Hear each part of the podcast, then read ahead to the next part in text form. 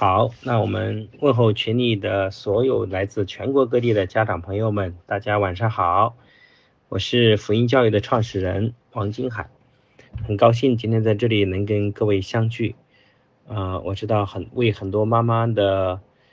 愿意为学习，为了孩子学习和改变的精神和状态点个大大的赞啊，加油！呃，昨天呢，我们啊这边的工作组的同事呢邀请我。来给大家做个答疑，那么大家也是我们线上课的忠实学员，那我也相信大家在学习中应该也在你的家庭发生了很多的改变和进步的故事，那么同时大家呢也可能有很多的困惑，啊，我一直想跟各位探讨一个问题，就是我们为什么要学习，尤其是对于我们成年人，我们在网上经常听到一句话说，我们懂得了很多道理，但是依然过不好这一生。所以来参加我们的线上和线下的学习的过程中，我们希望各位来学习的主要目的不是来听道理，而是来实践、来做到的。但是人类最有难度的一件事儿，就是把很多听懂的道理把它变成做到。所以，而我们在社会上的真正成就，我们都是因为我们会做什么而得到的成就，不是因为我们懂什么道理而获得的成就。比如说你的老板，你上班的时候，老板给你加工资，那也是基于啊你会开车，对吗？如果你会开车，你会做很多事儿，老板说，哎，多加一份工资，因为你同时给我兼司机。那如果你跟老板说，老板，我已经啊我考了驾照，但是不会开，我想老板也不会给你加工资。所以真正决定我们的社会价值的是我们做了什么，我们会做什么啊，不是我们懂得了什么道理。所以真正决定很多父母优秀的。是你能不能导致行为的改变，而不是只是停留在知道和懂得道理上。很多父母说我听了很多呀，但是我觉得做不到呀，没什么用呀，所以很多人就开始放弃了啊。但是我想呢，他还没有掌握到如何把一个东西从学到到做到之间的奥秘。那我想，当你不断的跟着福音的学习，跟着我们的学习的时候，其实我们在课上啊线上和线下的培训中。也都在反复强调这个问题。我今天还接到一个重庆的家长给我打来电话，两年前啊，他从线上的平台啊，就像今天这样，可能我们只是答疑，结果呢，哎，他觉得我们讲的非常好，也非常落地，所以两年前他就带着孩子来从重庆啊，反复来线下，寒假、暑假、国庆节等等啊，都来线下参加我们的很多活动。今天这个妈妈给我打电话说，她一定要把福音在重庆推广开。我说为什么呀？她说我刚开始来了解你们的时候，我也不相信，因为这个世界上啊，骗人的东西太多了，讲的一个比一个好。但是她说我这两年跟下来呢，我的家庭发生了巨大的变化。我自己呢，从一个重庆典型的女孩子的特点，就是脾气非常暴躁的性格，到今天呢，我已经变得非常温和了。我对孩子已经变得非常有耐心。我的孩子从以前非常逆反，哈，我也感受到他内心非常恐惧的状态。到今天啊，这个孩子叫叶一帆，啊，已经变得了非常啊有独立性，同时也很懂得体会父母的辛苦。所以我们的亲子关系发生了巨大的变化，而且家庭关系也发生巨大变化。所以今天啊，在下班回来的路上呢，我接到他的电话，我也特别开心。因为这个世界上啊，一个人当老师啊，最有成就感的就是啊，他的学生啊，真的能够领会到老师的精髓，并且已经落实到行动。所以我很享受啊，这种家庭进步啊，给我带来的这种进步的分享。所以这是非常有成就感的事情。所以我想呢，大家今天啊，不管是什么机缘巧合，我们来到啊福音的活动中。啊，我们来到这样的群体，我想都是一份缘分，所以我希望，如果我们好好珍惜的话，可能在未来的一两年时间啊，因为我们彼此互相的陪伴、互相的信任，所有的美好的感觉和体验也都会发生在你的家庭啊，你的幸福也会常常伴随着你。我想教育孩子今天已经变成一个非常头痛的事情了，因为很多家庭啊，尤其是亲子关系啊，各种因素。让很多父母呢感受不到幸福，所以呢非常的心力憔悴。那我想关于这个问题呢，从来都是需要智慧的啊！我没有见过哪个父母只是靠花钱就可以把孩子变得很优秀的。优秀的父母不只是舍得为孩子花钱，关键是要提高自己的水平和智慧。但是往往相反，就是天下的父母呢都在为孩子花钱，甚至你跟他讲让他来学习，他说我不得挣钱呀，对吧？他宁愿去挣钱，但是却不懂得通过自身的学习。其实你自己花了很多钱呢，因为你不懂孩子，所以这个钱都是冤枉钱。尤其是到了初中的或者是高中的高年级，如果你的孩子不上进不努力的话，每年砸进去五万十万或者是十万二十万都很正常。甚至很多家长为了孩子能挤进好的学校，孩子自身不努力啊，赞助费都会交三十万左右，但是依然换不来一个上进的孩子。所以父母如果懂得自身的学习啊，在自己身上下点功夫，其实你投入的金钱可能只是孩子教育中的十分之一。甚至是二十分之一，甚至是一百分之一，但是却换来了非常好的效果。这是一个非常有智慧、非常有捷径，而且非常省钱的方法，就是让父母提升智慧，从自己入手。很多学员在线上听我课的时候呢，我发现啊，有进步和没有进步最大的分水岭是什么呢？就是这个听课的人本身是带着想改变孩子，还是已经决定来改变自己。这两种状态会决定他同样花了时间在线上听课，但是带来的结果会不一样。如果他听课一直是脑海中装着他孩子的问题，他的目标和出发点就是为了改变孩子，所以他呢边听啊就会边啊找孩子的毛病。实际上我的课呢只是给他多了一种惩罚孩子的工具。他回去之后呢，发现孩子更加叛逆，更加逆反，他会觉得我的方法好像没有什么用。如果这个父母有智慧。边听的时候边反思自己，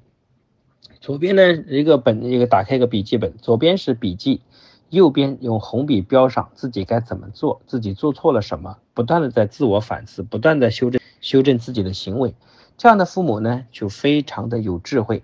回去之后家庭关系、亲子关系就会发生巨大的变化。所以呢，我想对各位的学习能力我们是有要求的。如果在以前的时间你们没有做得很好，那我想呢，在接下来的时间的学习中，我希望无论是你来线上还是来线下，都要把这块给弥补上啊！一定要培养有学习能力。那今天呢，我们收到了各位提的将近六十个问题哈，我发现我们把这些问题呢，啊，基本上都做了个区分。有的问题呢，呃，大部分的问题都属于学习缺乏动力的问题，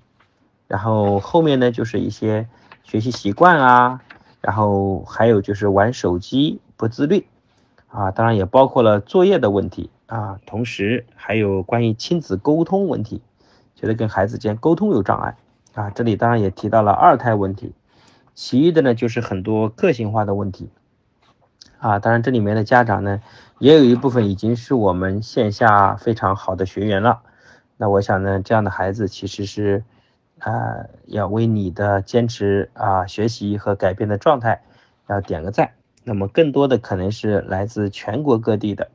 那可能你刚开始没有办法来到线下，甚至也不了解我们有什么活动，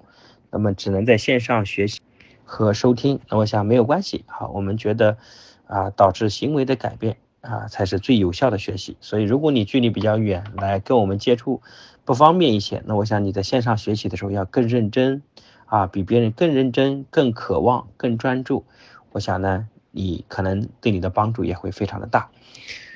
那在这里呢，我先啊，我就没有办法针对每个家庭的问题回答。我想从大的几个方面，那大家认真听，再来反思自己的孩子。我想问题基本上都囊括在里面了。呃，首先我们讲呢，大家反映的所有的问题，因为我看到很多孩子呃都在十岁上下。啊，那么在小学三年级一般都在以上的阶段为主。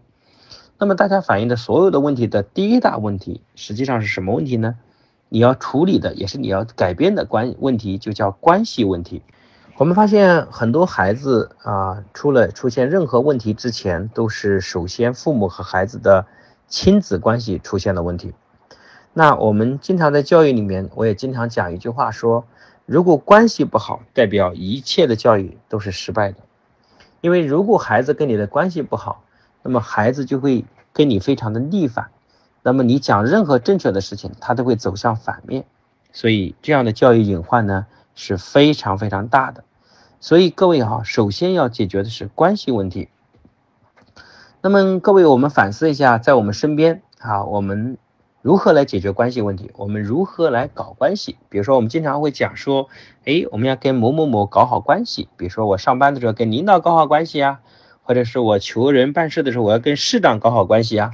但是今天我们反思一下，我们如何跟孩子搞好关系？请问，当我们要跟一个人搞关系的时候，是我们要更去了解别人，还是不顾别人的感受？那么答案当然是了解别人。今天呢，孩子的成长中，父母已经越来越不了解孩子了，所以呢，不了解的情况下还盲目的要求和干涉，甚至是瞎指挥，所以这样的关系是非常糟糕的。所以，当我们想跟市长搞好关系，我们必须要去研究和了解市长的喜好，对吗？啊，市长的作息时间啊，市长的家庭关系，以及啊，市长的这个整个为人品质。当我们了解好市长的这一切信息之后，我们是不是很容易跟某某市长搞好关系啊？所以，想跟孩子搞关系的前提是了解孩子。但是呢，中国大部分的父母其实为什么跟孩子搞不好关系？因为他都是陶醉在自己的情绪。沉迷在自己的世界中，却对别人指手画脚，所以他永远讲话讲不到心里去。比如说，他会经常讲说：“哎呀，你真把我的脸给丢尽了，我怎么会有你这样的孩子？哎呀，你真的让我很生气。”你看，他讲这话一切的标志，基本上百分之八九十的父母，他其实都是沉醉在自己的情绪中，他永远不去理解别人。所以这个关系搞的是非常失败的。来，请问，当你去见到某某市长的时候，你是要跟市长一直讲你的情绪，讲你的不喜欢，还是要耐心倾听市长讲话，去关注市长的喜好，关注市长的兴趣，这样你更容易跟市长搞好关系呢？我举这个例子呢，当然也不是为了告诉个别你们要拍马屁，要去搞关系，而是通过这个例子，你就能理解，你想跟别人搞好关系，你要放下自己的情绪。走到别人的世界，你才会建立和谐的关系。所以回到家之后，你要冷静一下，想想看，今天你了解孩子吗？你了解孩子吗？今天很多孩子在学习中，他遇到的压力是非常大的。一个哪怕是一个成绩很差的孩子，请问他在面对你的时候压力大啊？他在在家庭中压力大，还是说他在学校自己因为成绩不好已经？啊，尊严和面子已经损失了很大了。那我想答案肯定是孩子在学校更辛苦啊。就像你在单位上班被领导批评，请问是你难受还是你妈难受啊？对吧？你妈可能也很气愤，但是你妈妈也永远不能体会你在单位上班被领导批评、被领导嘲笑、被同事看不起这种内心的挣扎、痛苦和这种悲伤的感觉。所以，父母如果对你的孩子表示失望，或者是有没有信心，但是你也无法永远无法啊，比拟就是你孩子在学校所面对老师和同学的庞大的压力。所以，当我们如果能够走到孩子的内心世界的时候，我们其实想法就变了。我们突然发现孩子其实很辛苦。所以我经常跟很多父母讲，我说你的孩子需要你的帮助，他需要的是你的帮助。嗯，在讲到搞关系的时候，我给各位分享一个，我们今年暑假带孩子去大西北沙漠，呃，这个惠宁的时候，这中间发生一个插曲。我们有个孩子呢，她特别呃特别叛逆啊，是个女孩，而且是个女孩子，经常捣乱，所以在她的小组团队中呢，不受人欢迎。而她那个组的这个队长啊，恰恰是我的老学员，所以这个队长呢。从以前啊自己不上进的状态，现在已经变得非常的有责任心了。但是他自己在带团队这块呢，还缺乏经验。所以呢，他在带领这个孩子的时候啊，管理这个团队的成员的时候，那个孩子非常的叛逆，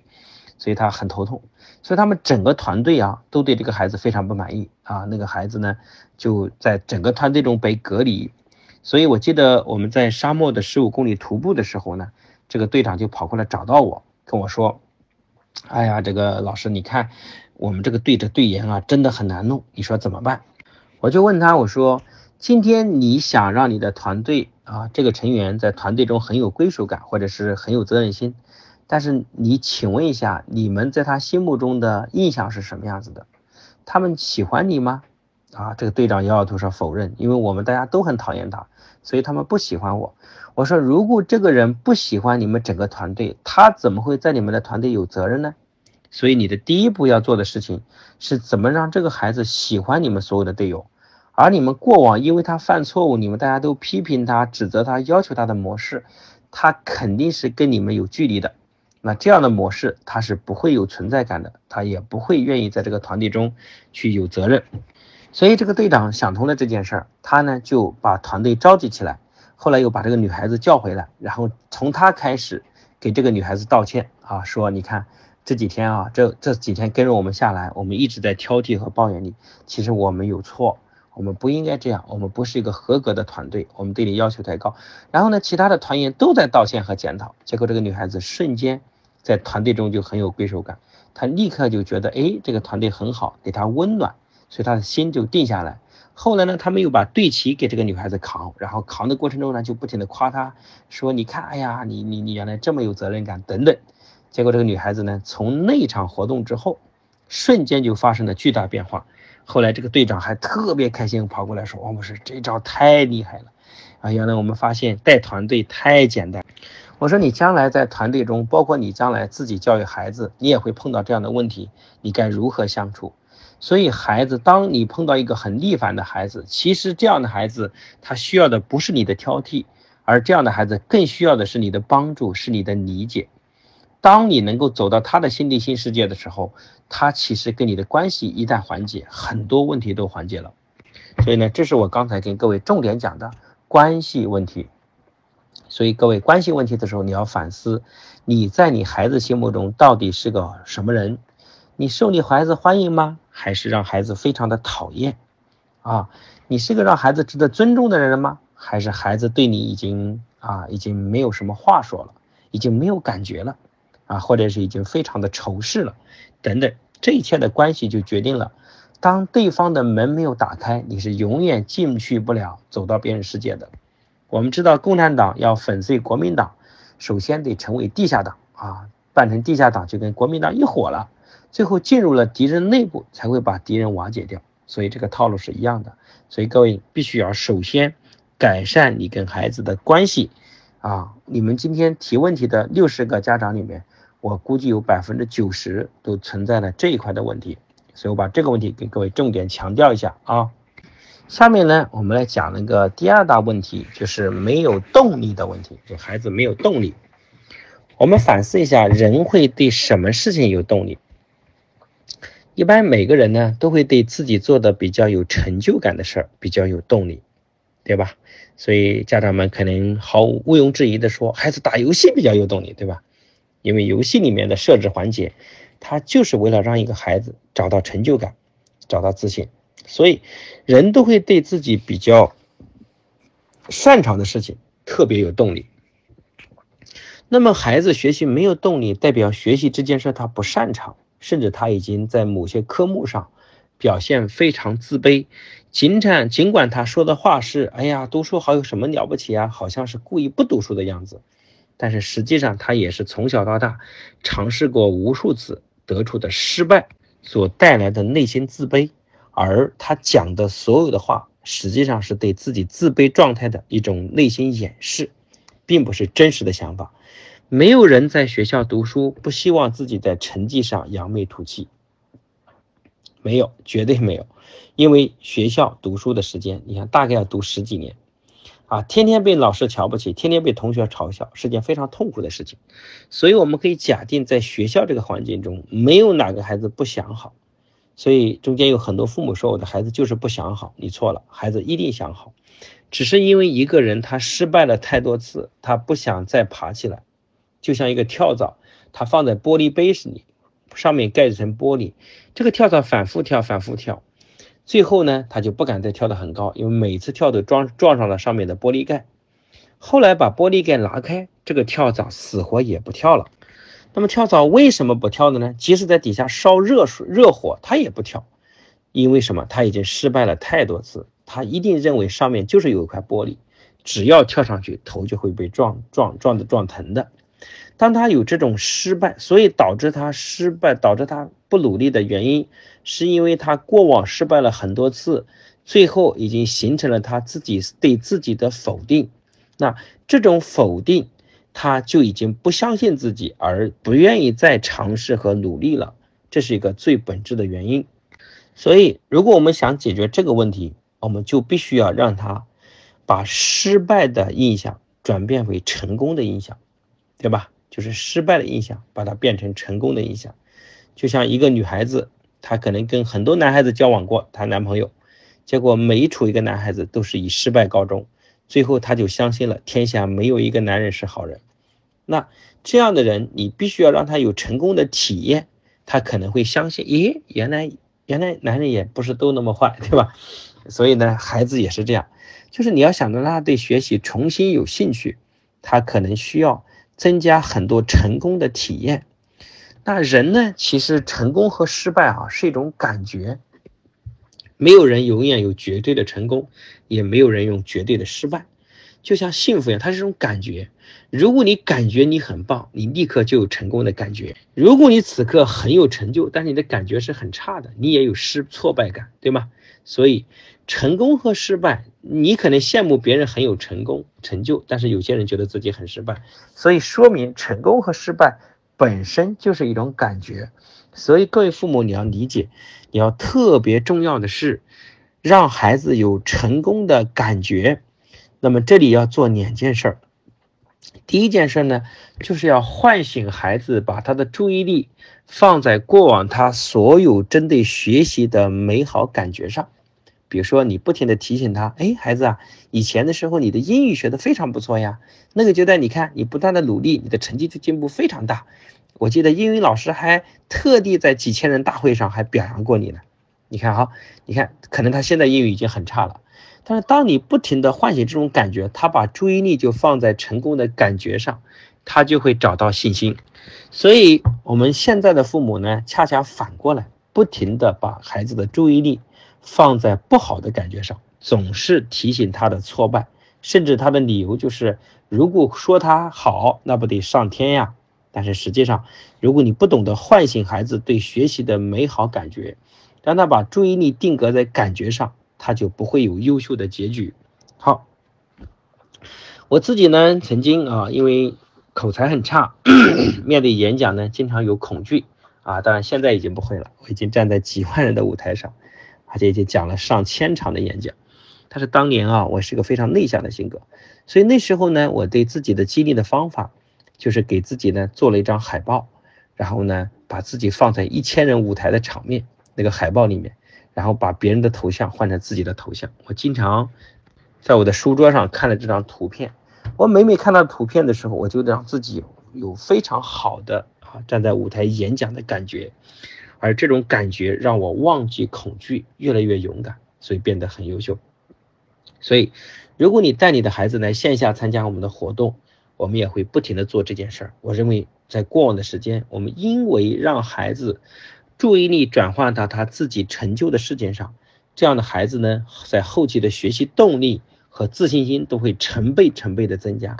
所以这个效果非常好。但是如果你你可能没有办法你做，因为。父母跟孩子之间太熟，那需要有人来帮你做，而且专业的人事情就应该由专业的人做，所以可能我们更擅长一点。好，刚才讲的是第一个，就是成功的感觉的第一个，就是把注意力放在过去美好的事情上。第二点呢，就是在以后的时间，在学习上只要有任何进步，不要跟别人比，让他有挫败感，而是让他跟自己比。你要善于去捕捉孩子在学习上的任何的细微的进步，比如说他今天出门的时候，书包啊里面的书收拾的很整齐，你就要说了，孩子，妈妈发现你学习的态度越来越认真。如果他今天回来发现，哎，英语成绩有点进步，你就说，妈妈，孩子，这一定是你努力的结果。你看，当你不停的观察和发掘孩子一点点细微的进步的时候。其实，在给予肯定，甚至在更多人面前给予肯定，你的孩子就会有美好的感觉。而这种感觉，如果时间够长的话，就会把他脑海中所有挫败的感觉给替换掉。这样的话，就改变了他潜意识对一件事情的否定的认知，而最后变得积极向上。所以呢，实际上刚才我讲的这第二第二点就是没有动力，实际上是自卑，而自卑就是因为失败了太多次，失败了太多次，我们要改变这种状态，就得让他成功很多次啊。那这一点，我想各位必须要去坚持做到，因为你们中间反映的很多问题，大概也是这两块的问题。那第三个呢，我想给各位讲的是如何跟孩子定规则，因为你们中间反映了很多手机啊、自律的问题，对吧？如何跟孩子定规则？这个呢，其实我们知道，一个人呢能够自律，本质上就是现在很多父母属于我们在管孩子。但是我们终将不能永远管孩子，我们必须要把管理权力逐步放手给孩子。就像一个企业的老板，他必须要主企业想做大，必须要逐步把管理的权利下放给他的中层干部。那么我们在建立规则教育的时候，我们必须要让孩子开始自我约束。那么人为什么会愿意自我约束？首先是他思想上意识到这个事很重要，比如说。他知道游戏对他不好，有伤害，但是是不是行为就能改变呢？没有，行为改变就是先思想觉悟，最后带来行为的一次的改变。那这样的次数如果得到强化，坚持变成习惯，最后整个人就发生了非常大的变化了。所以这才是人啊，从刚开始到后来形成一整串的行为模式的整个路径，它是先从思想。再编导单词的行为，最后再养成的习惯啊，这里当然也包括了各位讲后面提的很多问题，就是关于学习习惯的问题。好，那各位父母如果想让孩子自我约束，你们必须要非常擅长一点，就叫做思想工作，而不是直接指挥和干涉。现在的很多父母呢，看到孩子比如说玩手机就直接骂过去了，对吧？直接干涉了。那你这种干涉他的行为而不影响他的思想，表面上他的行为是可能因为他屈服于你而配合，但他的内心是非常反抗的。所以当他的能量和权力够大的时候，有一天就是反抗你的时候。所以你的孩子今天完全不被你管教，实际上是过往的时间你缺乏对他思想引导，而过多在干涉行为带来的恶劣的结果。所以，这个责任的这个事情的罪魁祸首，其实还是我们自己。所以呢，我们来讲如何让孩子更好的自我约束。在这里呢，我们要讲的就是说，父母不要唠叨，要学会做思想工作。这个我们看很多抗日啊，或者是国共两党战争的时候，我们知道共产党最擅长一点工作就是做思想工作。所以，在我党的军队里面呢。有两种角色，一种是这个部队的领导，比如说军长啊、师长啊、营长啊，但是另一种工作叫指导员。这个指导员的工作呢，就是做思想工作啊，所以经常看到的现象是，这个部队的某一个小兵啊犯了些错误了，然后呢，这个指导员就会非常和蔼的把他拉到一边，跟他先聊聊家常。最后给他指出错误，这个小兵就痛哭流涕说：“领导，我错了，我不这么干，我犯错误了，请领导批评我吧。”最后领导还安慰他说：“我知道你是第一次，没关系，希望戴罪立功。”结果呢，这个小兵就屁颠屁颠的开始又重新开始干。那所以呢，你如果看到这个套路，你知道了，教育孩子也是这样，对吧？比如说你的孩子平时啊在家里犯了很多错，但是不要平时就叨叨叨开始讲。这个很反感，然后呢，你要隔三差五的把孩子呃拉到单独一个安静的地方。为什么要安静呢？因为你要给孩子足够的面子和尊重啊，不要让外人知道。然后呢，开场哈，基本上三段式，开场还要以什么开始？以美好的感觉开始，比如说会讲，嘿，孩子，妈妈发现最近你进步了很多，一二三等等。然后后面就要讲重点，中间的环节就是，不过妈妈也觉得有些方面。妈妈还想跟你交流一下意见，或者是想提醒一下，比如说你上次打游戏说好了半个小时，结果你打了一个半小时，妈妈当时非常的气愤，甚至妈妈当时都想把电脑砸了。哦，这一段要记得哦，叫表达情绪，而不是发泄情绪，记得表达情绪。当时都想把电脑砸掉啊，但是好在妈妈忍住了，因为妈妈觉得那样做呢对你很不尊重。妈妈也知道你也不是一个完全失控的状态和是完全不能够约束自己的人，可能只是那一天呢，你真的可能忘记了。你看，给孩子台阶，然后妈妈想知道这个事情啊，以后你怎么看？你准备怎么干？那这时候孩子是不是，当你表达情绪的时候，孩子就知道错了。所以很多父母，如果你吼叫呢，你的孩子是意识不到错的，因为你吼叫只会带来他的情绪对抗和恐惧。他达不到让孩子觉悟的目的，只有我表达情绪，孩子才会感受我的情绪，他才会理解我的气愤和愤怒，他才会有同理心，这样的孩子呢，才会有很高的情商。好，那么当你这是第二步哈，你表达完情绪，然后呢，跟孩子在一起探讨下一次遇到这个事情该如何解决，或者是孩子你觉得你该怎么办，这时候孩子又开始表决心了。啊，当然表完决心，下一次是不是一定做得很好呢？不对，人的进步规律是这样的：今天表决心啊，回去做到百分之十啊，但是还有很多错误，我们父母再给他总结一次，然后再表决心做到百分之十五啊，再表决心做到百分之二十。所以，父母要对孩子的成长和改变要很有耐心，没有人是一步登天的。如果他每次表决心做了百分之十，你就嘲讽他。他后面的百分之九十没做到，那么从此他不敢表决心了，那从此他就是百分百的做不到。所以呢，你要呵护孩子的一次次鼓起勇气改变自己的决心，就像如果你很胖的话，你也一次次曾经鼓起勇气减肥的决心一样。今天你为什么放弃了？因为你没有人得到呵护，对吧？所以 这也是一样的道理。那么第三个步骤呢？刚才讲的第二个步骤哈，就跟他一起探讨怎么解决。第三步骤呢，还要给他鼓舞，说妈妈相信你，将来会越来越好，甚至给他击个掌。你看，整个对孩子规则的惩罚，实际上都是以欢快开始和欢快结束，因为这两种感觉都要让孩子的注意力放在他美好的感觉上，同时在中间跟批评孩子的时候，也要给孩子面子。我们讲的就是给他一个台阶。有的时候孩子啊。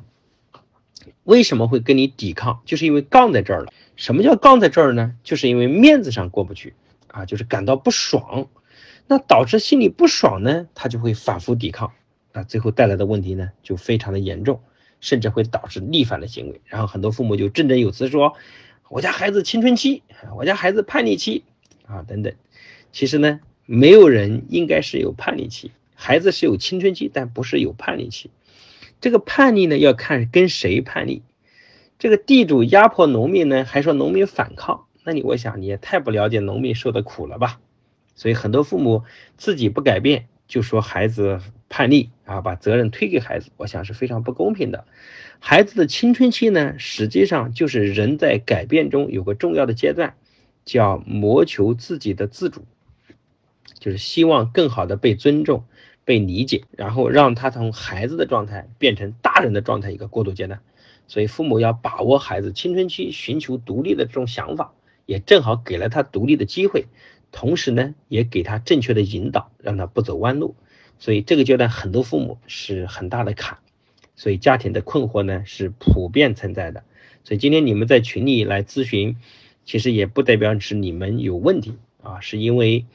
而恰恰是因为你们愿意学习，所以将来你会避免很多问题，所以你们是有智慧的啊！这个事情呢，得给你们自己点个赞，这个很重要。所以规则教育我大概也讲到这儿，然后关于这些东西的很多细则呢，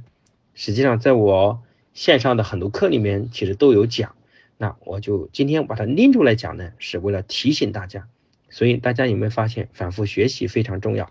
嗯，大家很多人提到关于学习作业的问题，对吧？比如说有妈妈提到说，呃，孩子，呃，妈妈指出了孩子学习上的错误，但是孩子非要不承认，还不太服从妈妈的建议和指令，爸爸让他做什么，啊，让做什么就不敢违抗。那么我想呢，关于作业的问题，各位父母必须得想明白，孩子的学习啊，终究你是跟不上的。啊，因为你小学可以帮他指点作业，初中怎么办呢？高中怎么办呢？哼如果你又帮不了他，但是他又形成了对你的依赖，就相当于你从小扶着他走，但是你知道大了你又扶不动，那你不是把人家给害了吗？他没学会走路。所以既然这个事我们干不了，我建议对是检查作业这种事情，你可以负责签名，但是要把作业的检查权逐步的交给孩子，因为第一你初第一你初中检查不了，第二个呢孩子考试你又不能在身边帮他检查，所以大凡是依赖父母检查作业的孩子，考试成绩都会一塌糊涂，甚至经常粗心大意，啊这个其实问题隐患就是父母检查养成的习惯，让孩子形成的隐患。对吧？所以关于学习的问题呢，我觉得一定要学会放手。关于为什么为什么放手以及如何放手呢？我们在线下的超级学霸的训练营里面，对父母还有啊将近讲半天的课程来教大家。那么对于学习呢，我觉得养成好习惯要比你帮助他做某项事情要重要。教育孩子其实是个管理的活，它不是一个能力和技术活。因为技术活呢的人呢，只要把事儿干好就行了。但是管理呢，他要懂人性。所以呢，你们啊，尽管你可能不是单位的领导，但是教育孩子这项管理的责任呢，你是不能推脱的。啊，当然也正好借助，因为你有孩子，也让你提高一下管理的水平啊。所以我们长期跟我们学习的家长呢，他不光孩子教育的好，单位上班工资都翻了好几倍的啊。所以啊。你你应该知道，跟着孩子一起学习的过程，它不只是说只是为了孩子，其实你教育孩子遇到的困难和瓶颈，也是你自己人生的瓶颈，只是你借这个机会呢，提升一下而已呢。所以大凡把孩子教育好，回单位当个领导，轻轻松松。所以大家真的是要要跟着这个学习两三年的时间啊，你的人生层次都不一样。因为大部分的家庭啊，到了三四十岁的年龄，他们就放弃了自己的人生追求。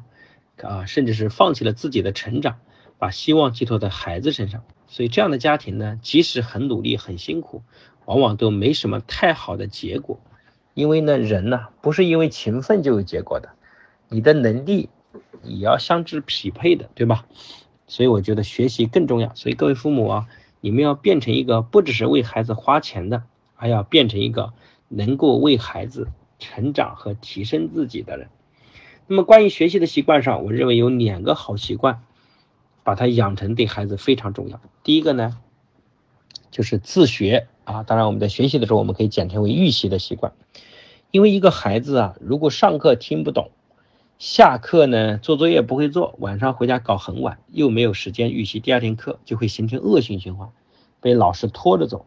如果反过来，在晚上作业结束之后，他开始进入预习和自学状态。上课带着问题听，然后呢听得又很明白，下课呢又主动把问题解决掉，晚上回家作业做得很轻松，又有更多的时间来预习，他就会进入良性循环。所以呢，自主学习和被动学习这两个很大的区别，其实重要的环节就在于能否自己开始预习，把课上不懂的问题标出来，带着问题学的孩子上课就会注意力很集中，啊，就会不会犯困。所以这个很重要。那第二个学习的习惯呢，就是学会自我检查的习惯啊。因为我刚才讲过，考试的时候只有自己检查，所以很多孩子说我粗心考差了啊。如果要细心点，怎么怎么样，结果不好就是不好。所以粗心就是毛病，粗心就是啊水平有限。只是很多孩子解释了嘛，父母也也跟着后面就解释。比如说你的孩子这次考了成绩差了。那父母跟亲戚朋友一讲的时候，就说我孩子这次粗心了啊，要不然这次会考第一名。其实是很多父母自己虚荣，在帮孩子掩盖，父母自己没有敢于去面对，所以你就直接跟孩子讲，粗心就是没学好，粗心就是水平有限，不是粗心的问题，你的功力就是不扎实，结果不好就是不好，对吧？所以你要从一开始就要让孩子养成检查的好习惯。然后呢，孩子在学习和读书的时候啊，要让他有专注啊，这是我讲的第三个好习惯，就是专注。那么如何专注呢？我们啊很快在上线的喜马拉雅的课程里面就会专门讲到这里。那我这里先讲几点哈，比如说上，就比如说做作业的时候，课桌要干净。然后呢，房间啊，他读书的房间呢要相对保持安静，最好要相对封闭，被干扰的因素越少越好。然后，如果父母在陪伴，请不要拿手机，一定要做孩子的榜样。然后课桌上在你做某项作业的时候，除了这个作业这科的教材和一支笔之外，其他不要放任何东西，包括水杯、水果之类都不要放，因为人注意力很容易被干扰，他就很难集中。然后同时呢，就是一门课作业做完再做下一门，然后这样专注的习惯就会很容易养成。那这些细节呢，都是各位父母要做的。在这里呢，我还要强调一个问题，就是很多父母也一直讲说，呃，孩子脾气暴躁等等啊，就是觉得孩子没法沟通。那这里呢，其实就涉及到情绪问题。那么实际上，每个情绪暴躁的孩子背后都有一个脾气暴躁的父母，尤其是母亲为主啊，因为人自身的情商不够啊，他是很难培养出情商高的孩子。所以在这里我要讲一句话，就是各位父母。如果你想教会孩子某样东西，你需要做给孩子看，而不是说给他听啊。这句话什么意思呢？就是如果你希望你的孩子啊学会认错，你不是逼他认错，你是需要主动给孩子认错。比如说孩子犯错误的时候，啊，你犯错，你跟孩子发生矛盾的时候，你主动去见孩子说，刚才妈妈讲话语气太重啊，可能伤到你了啊，妈妈给你道个歉，请原谅。你看，当你讲这句话的孩子内心立刻就很愧疚，孩子也有认错的想法，所以下次你的孩子跟同学发生矛盾，他也会主动认错，因为你的行为教会他如何去处理自身的摩擦和矛盾，所以这叫做给孩子看，而不是讲给他听，甚至逼着他认错，他是没有用的。所以很多亲子沟通的问题，实际上本质上都是父母自己太强势。父母用权力在干涉孩子，如果父母一旦平等，沟通就不是问题，就像水一样的，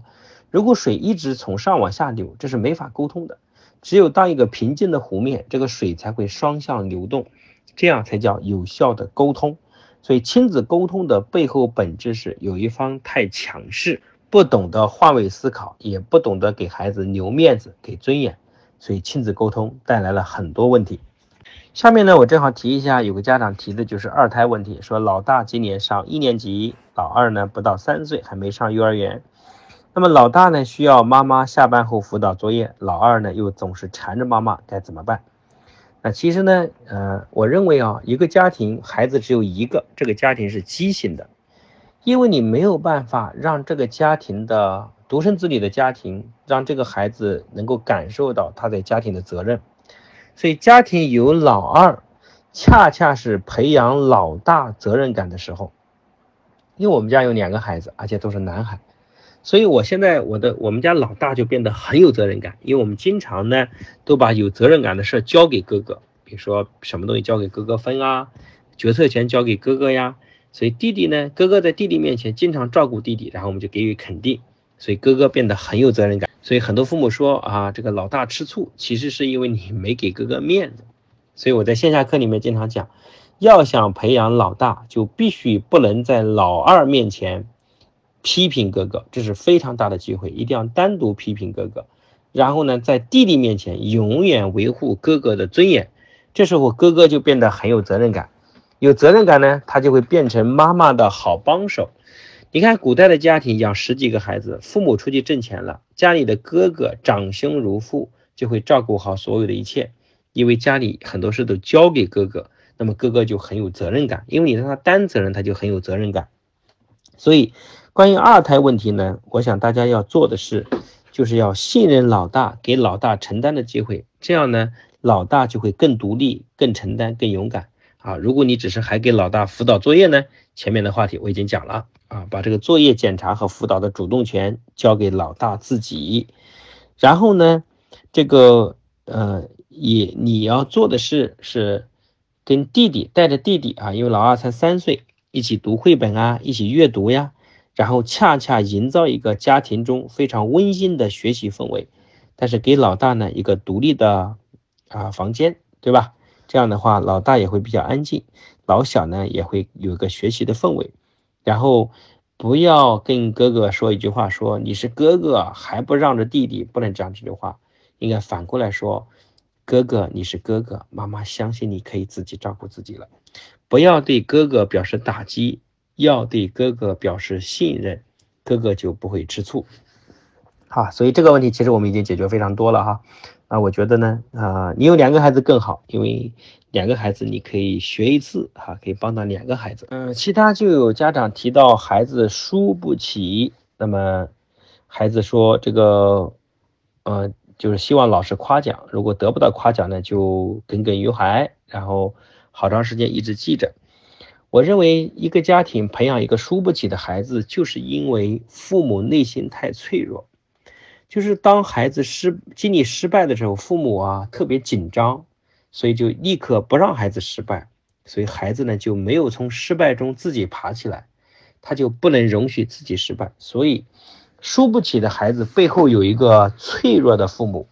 啊，其实是父母自己的脆弱，啊，因为一个强大的人，他培养的人，比如说我自己，我很强大，我就会敢于让我的孩子失败。因为我自己强大过，我知道一个人的成长是因为经历失败才能起来的，所以让孩子在错误中让他去犯错误，然后体验这种挫败，再让他自己站起来，这种对自我的肯定才是真正的自信。如果他跌倒了，我把他扶起来，表面上他也是站着的，但他内心对自己是没有自信的，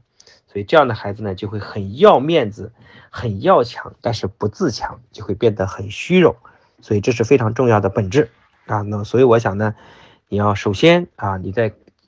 鼓励孩子方式上不能总是夸他的外表，说很优秀啊，很棒啊，很有天分啊等等，更多要鼓励他的什么很谦虚啊，很勤奋啊，很能吃苦啊，很能坚持啊，这种内在的品质。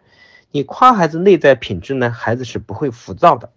如果你夸到表面啊，他就会很浮躁。这个问题呢就很严重。其次呢，就是你要容许孩子犯错，把犯错当把犯错当成孩子培养孩子的最好机会啊，然后在错误中让孩子站起来。因为人呢，中国有句话说“不经一智不不经一事不长一智”，就是你要想帮你的孩子，你就让他经历比你更多的挫败；如果你希望你的孩子比你更优秀，你就让他经历你更多的失败。比你要多得多，他就会超越你的水平，啊，对吧？因为年年轻的时候，小的时候孩子如果没有经历失败，那么大了之后他也不敢面对失败。这样的孩子呢，肯定是一事无成，即使考进名校也是个废物，他也不能担更大的责任。这样的孩子是畸形的，就像一个树，长得很高，但是心是空的，风一吹就倒掉了，所以将来会酝酿着更大的隐患，对吧？所以父母必须要培养孩子内心强大。讲这么多，那我最后做一个总结啊，这个总结是要讲什么呢？就是说，呃，大家如果有时间有机会的话啊，想办法带孩子来线下。我经常问很多家长，我说，如果有个地方能培养你的孩子啊，能帮到你的孩子，哪怕是美国，可能你都会选择去。所以呢，我知道线上的很多家长可能地域分布在全国的各个角落。那我想呢，想办法，如果在节假日啊或者十一的时候呢，带孩子来到线下参加一下我们线下的活动，啊，我敢保证呢，你在线上听课和线下至少有十倍以上的差距，因为我特别擅长在线下搞活动，孩子们对我们的线下活动体验感都非常好，就是可能你在线上听个课，你只是懂得一些道理，因为线上听课呢，最重要的他只是懂得道理。但是来线下呢，他就能实践，就能够反思自己的行为啊，从思想到行为上就会发生很大的改变。如果线上听完课，你只能保持一个礼拜，那么你在线下听课，你可能会保持两个月，就相当于充了电啊。这样的话，电充的足，高压充的足，充的快，这样回去呢，放电的耐电量还更久啊，时间更好。所以呢，要保持啊，想办法来到线下。互联网时代呢，让我们仿佛在线上只要花一点钱，就可以买到很多啊厉害的人的课程。但是我发现对我们的生活没有什么帮助，因为我们都做不到。所以我们看似懂得越来越多，甚至到最后我们都不想再买这种线下专栏了，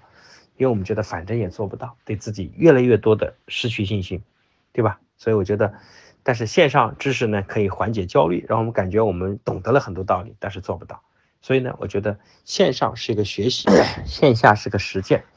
那还有一个重要原因要来线下呢，就是我们经常讲一句话说“百闻不如一见”。所以你给孩子讲了很多大道理呢，但是父母在孩子心目中的位置实际上是在不断的下降的。所以你需要带孩子来线下，来呢找到更多的榜样啊。那这一点呢，我还是非常擅长的，因为我们在线下真的已经帮助了，不能说上万吧，至少有两千个以上的家庭啊，这样的孩子，这些孩子呢，有的已经啊考到名校了。有的呢，已都走在进步的路上，所以家长和孩子进步都非常大啊。但是我们有个要求，就是父母必须要一起学习，这个很重要啊。我们线下的课其实也不贵呢啊，这个很多人都卖好几万，我们就几千块钱的课程，所以大家可以选择来参加。好，同时呢，你到了现场之后呢，各位家长你来呢，你也能找到很多进步的榜样。这里面有很多人可能学历啊。社会能力也不一定比你好，但是他们都进步非常快。我们在线下你来了，感受到你就知道了，大批进步的故事啊，让你会非常震撼。然后你的孩子也会见到很多孩子这种啊上进哈、自强不息的故事，对他也是非常大的激励。因为你听我讲课，可能你会觉得我应该能做得很好，但是如果你看到很多你的孩子看到很多甚至以前不如他，现在比他还优秀的人，他就会非常有信心，这种力量会非常的强大。啊，所以呢，欢迎各位从线上以后走到线下来，也欢期待各位能见面。那今天呢晚上我就答疑到这儿。那么如果呢大家还有问题特别想解决，那明天呢可能白天啊有一个时间段，大家呢啊找我们的工作人员，然后打电话，我们来做咨询啊，帮大家简单的做个交流啊。希望啊感谢各位的认真聆听啊。如果对大家有帮助的话啊，呃，我想你就好好去实践吧。嗯，好，那谢谢大家，我们有机会线下再见。